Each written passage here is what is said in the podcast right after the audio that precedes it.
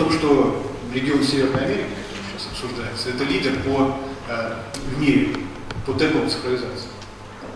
Например, причем малый бизнес внутри этого региона, он еще больше лидер, чем крупный Например, э, просто один, одна цифра, да, я иду презентацию э, одна цифра. Малый бизнес США формирует более 15% потребления цифровых сервисов. А, и это играет непосредственную роль в конкурентоспособности. Ведь что это означает? Это означает то, что а, если ты строишь свой бизнес на полностью цифровых автоматических процессах, то размер твоего бизнеса не определяется количеством персонала, который у тебя. Ты можешь быть масштабируем глобально. Ну, для сравнения, вот есть такая известная компания WhatsApp, которая все пользуется. А, до покупки Facebook там работало 100 человек. Они, одна эта компания обслуживала сообщений больше чем все остальные провайдеры операторы связи вместе взятые. Вот что это означает. И второй очень важный момент состоит в том, что, как недавно сказал, вот в России приезжал Митя какой это такой, ну, наверное, а, цифровизация, да, такой футуролог. Когда его спросили о том, а что такое цифровая вообще революция, что это, что она означает, он сказал очень просто, это исчезновение посредников. Это прямое взаимодействие производителя с конечным потребителем. Так вот, если мы посмотрим на малый и средний бизнес России, сравним его с малым и средним бизнесом, допустим, США, мы увидим, что в России более 80% компаний малого и среднего бизнеса заняты посредническими услугами. Торговля и сфера услуг. Они и сами ничего не производят. При этом в США ситуация обратная. Там как раз вот эти 80% заняты созиданием чего-либо да, и а, глобальным распространением своих, своей продукции. Поэтому что означает цифровизация? Она означает то, что не то, что а, попытки завоевать рынок Северной Америки для малого бизнеса России, но и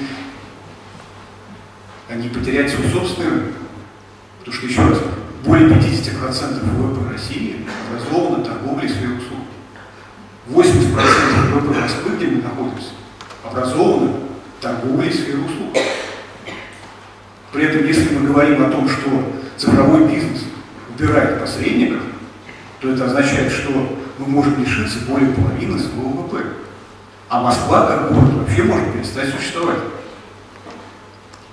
Соответственно, государство, которое взимает налоги с этой посреднической деятельности, оно недополучит да, более половины своих налоговых поступлений.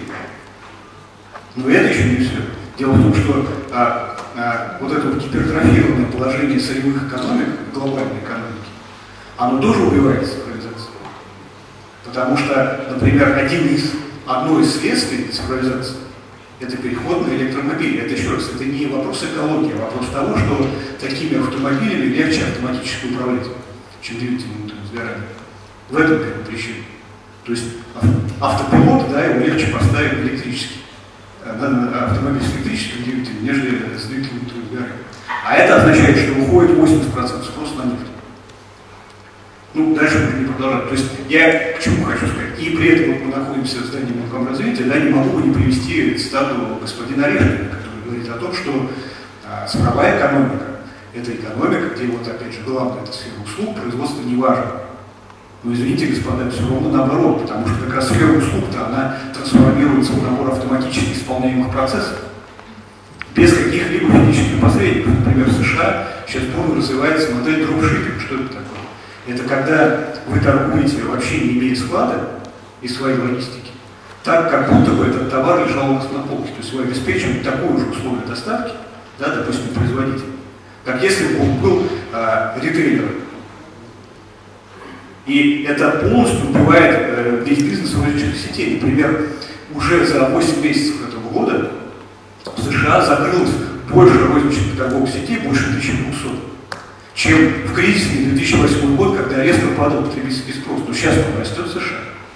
Почему? Потому что Amazon и с ними убивает этот бизнес. Сейчас речь идет о том, что не когда-то там через 30 лет, а уже в ближайшие 5 лет на улице окажется более 6 миллионов занятых в торговле в США. 6 миллионов.